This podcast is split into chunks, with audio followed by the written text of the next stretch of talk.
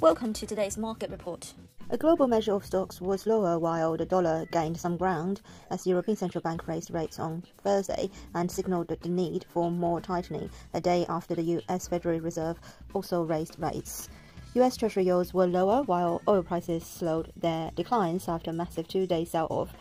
Along with investor indigestion over central bank messaging, Wall Street stock indices were also under pressure from another rout in US bank shares which have reeled from the collapse of the third major regional bank over the weekend.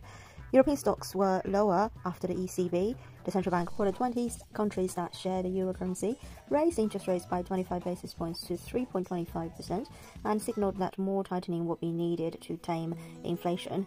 In contrast to the ECB, the Fed had implied that its marathon hiking cycle may be drawing to a close.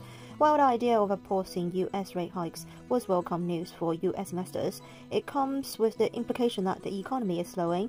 The balance between potential interest rate stability and an increase in recession risk is what markets are trying to digest today. The Dow Jones fell 1.18%, the S&P lost 0.79%, the Nasdaq dropped 0.47%, the Pan-European STOXX 600 index lost 0.47% too, and gauge of stocks across the globe shed 0.47%.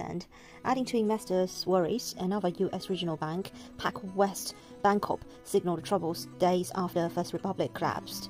Among currencies, the dollar gained against the euro as investors digested the ECB's rate hike and commentary, as well as the Fed's hike and its indication that it may pause. The dollar index rose 0.1%, with the euro down 0.38% to 110.17. The Japanese yen strengthened 0.73% at 133.70, while the sterling was trading at 125.85, up 0.17%.